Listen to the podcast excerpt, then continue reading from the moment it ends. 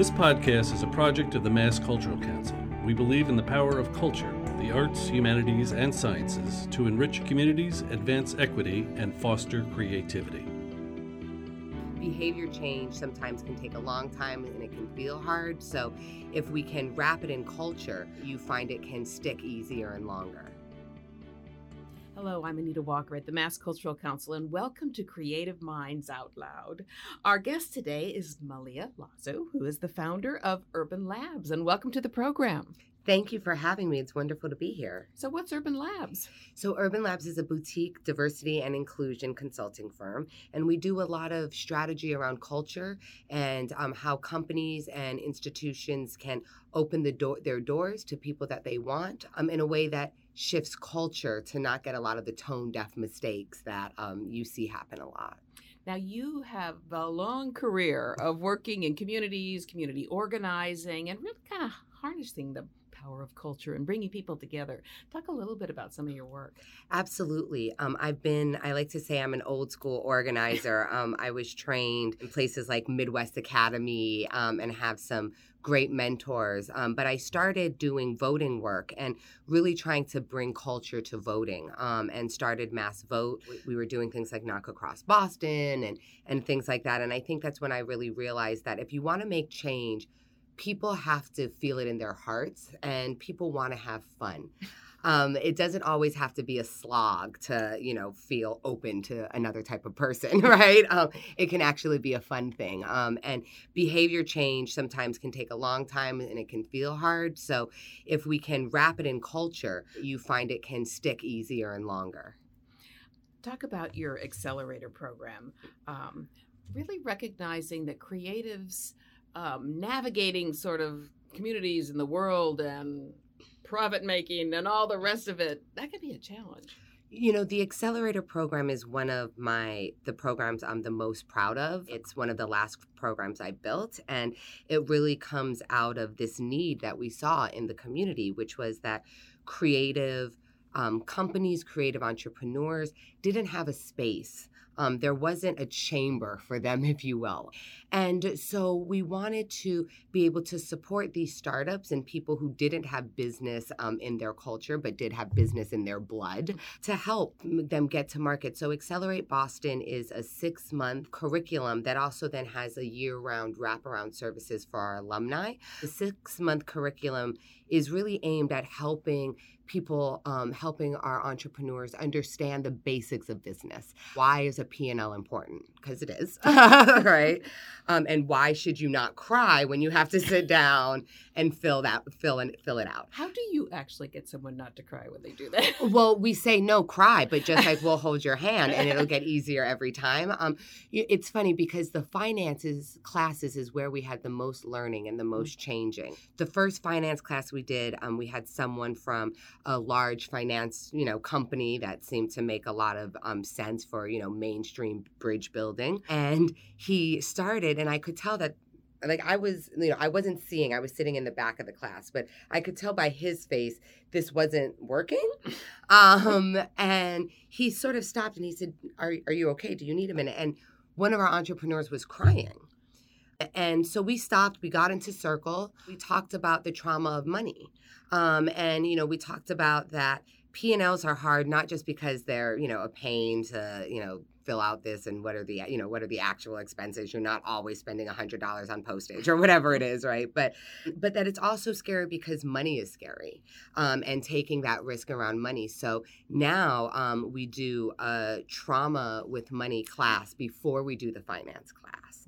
Um, and the finance teacher right who comes from this large financial um, institution has also changed his approach, right? And because he's like, oh, wait, I'm from a place where everyone loves talking about money. But, you know, he's now in a place where money is not a happy thing, right? Where money comes with stress and money comes with anxiety. And, you know, there is no friends and family to think about when you're starting a company for a lot of our entrepreneurs, you know? So, um, yeah, we, we're honest about it. Um, and I think the biggest thing we offer um, to our artists and to our creatives, which tend to be more empath right? They, they tend to be more um, sensitive and, and sit more in the, the emotional side of, of personalities. And we want to give them a support, right? Because um, they, if they want to make a business of it, then this is what they have to do.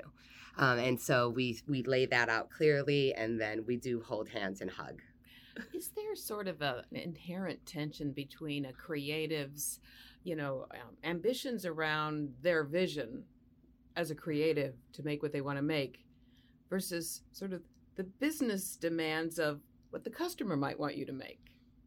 Oh, absolutely. And how do you make what you want to make at a cost that makes it that you can sell it, right? I mean, the, there's all these factors that need to impact the creative process. And for um, a lot of creative people, that's something that's difficult because this is this is a creation this did not exist before and you created it right so there's this ownership to it i mean you also find it hard to just talk about selling it right? It's a bit of yourself. I mean, it's like selling yourself. Exactly. And so, and you'll see in the different industries, different ownership, um, you know, where chefs um, sometimes will tend to, you know, chefs are artists, right? I mean, they, if you tell them, like, well, you might not make a profit if you're you know doing all of this amazing food which i know is incredible but um, that might not work.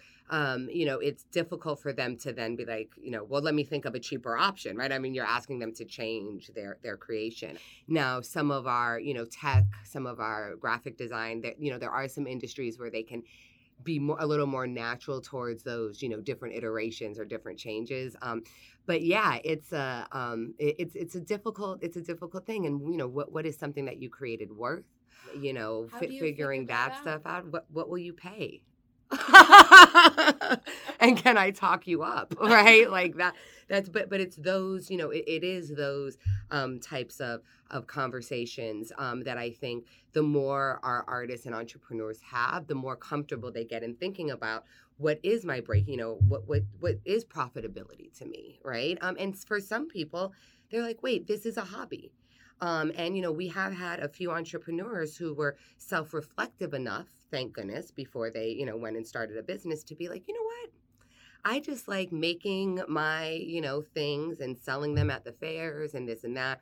When I start thinking about mass distribution and needing to get a kitchen and needing to, I don't want to do all that. Like I just want to make my muffins and you know sell my muffins and um, and that's also important because that's also worthy, right? Like a hobby that you can sell is a worthy endeavor. Um, it doesn't make you any less entrepreneurial.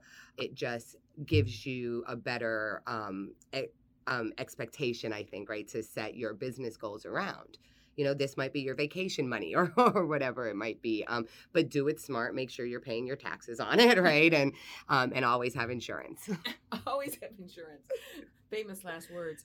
Talk a little bit about. Um, so you talked about community and community organizing, and it feels like for creative entrepreneurs, they're just like one person operations. It's a kind of a lonely endeavor in a lot of ways, isn't it? It really can be. It really can be, especially in um, communities that don't again come from um, you know a lot of business backgrounds or um, you know in some cases you might be the first person to you know say i'm going to set out um, you know for a lot and this is i think more of a class thing than than what you know than anything else. But what we see is not only is it a risk and you know maybe even seeming like a bad idea to your family because um, they don't understand why you're leaving healthcare or your pension or right whatever you might have. And um, it also can be very you know very isolating because you're trying to create something and it's you in your lab wherever you know that is between you your heart and your brain um, trying to make something real. Um, we really try to push for people to create teams. Um, a lot of successful businesses are very rarely done with that lone, um, you know, person. Um, the stories are told about people in attics. They're not alone in attics, you know, and they say that right. Every Bill Gates has his what was it, Wal Wozniak or Wozniak, right? Whatever, you know, like oh, Wozniak. Wozniak, Yeah. right? You know, so it, it is important to not be alone because it can be very isolating, and that's something else that I think um, our accelerator really provides. Um, this year, what we're hoping to really try to capture um, and moving forward is this idea of how do you measure that, right? Because what support gives you um, what that emotional support through the isolation, through those scary times. We don't know how to measure that just yet. Um, and I think that that's something as we move forward with accelerators and business development programs throughout the country that we work to really capture because it should be a standard not just you know how many businesses have been through your accelerator or have gotten to market do you have a one or two favorite success stories I do. I have a lot because I love them all equally. Um, but there's a couple of things ha- um, that there's a couple of businesses that touch, you know, that j- just touch um, my heart. So um, the first one is Trillfit. Um, and they have a studio in Mission Hill on Tremont. Um, and they are a boutique fitness company for m- urban millennials. You can tell by the name Trillfit. It's um, it's about being, you know, having fun, cutting up, dancing, having a good time. Um, she's been growing, and um, in this past, she did a full schedule last year at another studio and within that year has been able to set herself up to open a studio in Mission Hill. So there's a black woman owned studio exercise studio in Mission Hill that that folks can check out. Um, and I think it just what I love about her story was that she came in wanting to do this because she couldn't figure out a comfortable way to work out. And it wasn't that she couldn't afford boutique fitness, she could, but when she would go, she would be one of the only women of color. They would be listening to music that she didn't want to listen to. Um, you know, she would sort of stand in the back and just, you know, get through it and leave. Um, and she really wanted to create a space of a sisterhood. Um, and when you go to a Trillfit class, it's not just black and Latino, you know, it's it's a real mix of women coming together and men do come you know but i don't want to it's women it's a sisterhood. Um, and then they do this larger event called brunch and burn where 200 people come and work out together. And men do come to that and are able to you know enjoy the um, space of sisterhood and we love you know holding space for men as well. Um, but it's just a great example. It's got me working out even though it's not my generation it's a generation younger than me but they you know these women remind me of me and you know wanting to just have a good time with a workout and going to and jazzercise was what was offered and i don't say that in a bad way. My mother owns a jazzercise center in new jersey so so just to take this example um, you know the profit and loss statement and you know managing the books but a fitness center there must have been lots of other hidden you know mountains to climb to get the doors open. The best story that i love that heather tells um, publicly so i'm not spilling any of her tea was when we were getting ready to open the studio we went or we saw you know we were looking at different spaces and she was like malia will you come? Um, we were going to be bringing in you know a lot of ta to support her and everything and i said of course and we're looking at the space and we're you know we're liking it and like okay i think we're going to do it and um, the developer is like um, great, you know, do you have plans? And Heather's like, oh, I got plans. Like, this is gonna be dope. Like, and neither of us realized he was talking about plans. He was talking about actual blueprints of what the floor was. And so when he said that, like, uh, Heather was like, she called me. She was like, he means plans, like blueprint. I was like, oh my god, of course, like, of course he does. But we were just so excited about the space and seeing it that um, you know, and they have to be, you know, authorized, right? Like it can't just be like, I want the mirror here, draw that, you know, like you have to have, you know, official people doing it and all of this stuff. And so, you know, it was an it's an example of a learning experience. Um, and the reason why we bring our alumni back together is because they tell these stories to each other.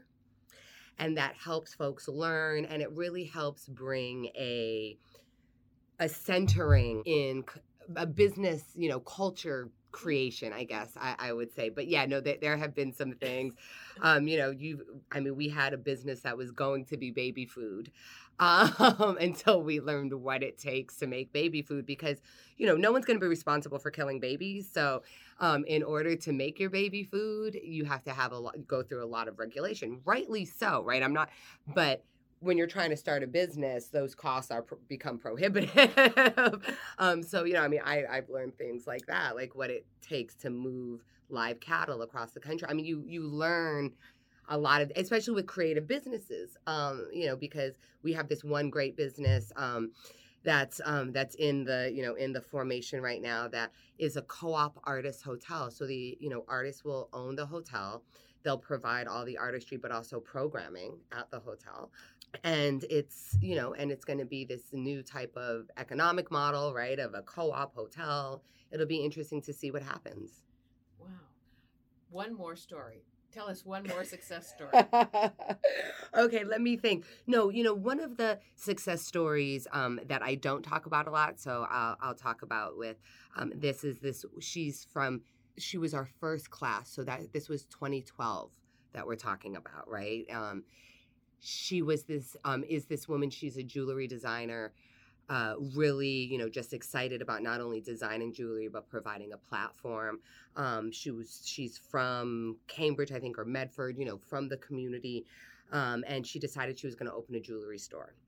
And she decided we were looking at everywhere, and she decided that Rockport was actually a really good place for her to open this jewelry store. And you know that comes with a lot of right. It's like you're moving it out of the community. Did it? But for her price point, for the type of jewelry she was making, like Rockport was, and the type of jewelry she'd be curating was her absolutely a good, you know, I mean, she couldn't, you know, Martha's Vineyard maybe would be a good place, right? The Cape, but these are the types of places that would be good for her consumer base. So she's now has three stores in Rockport. It's called the Wicked Peacock, so everyone go. And, you know, here was this young woman who, you know, just wanted to figure out, and she thought that she was going to have an online business. Um, and that that's what she was going to build, and she now has three stores. So check check her out as well. Um, but yeah, no, we we we're a great little ecosystem chugging away over here. And much needed, and you make it fun. That's the most Please, important if we're part. gonna do it. Malia Lazu, founder of the Urban Labs, another creative mind out loud. Thank you so much. It's been a pleasure.